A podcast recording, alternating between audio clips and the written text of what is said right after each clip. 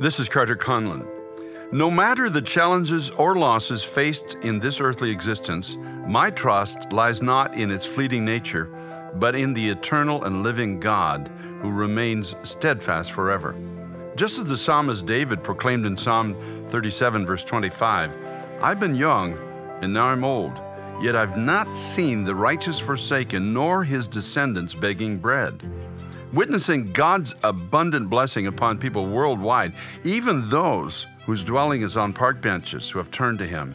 I have seen heavenly favor given to them. Because of it, I place my unwavering faith in the Lord, and I wish to encourage you to place your trust in Him today as well.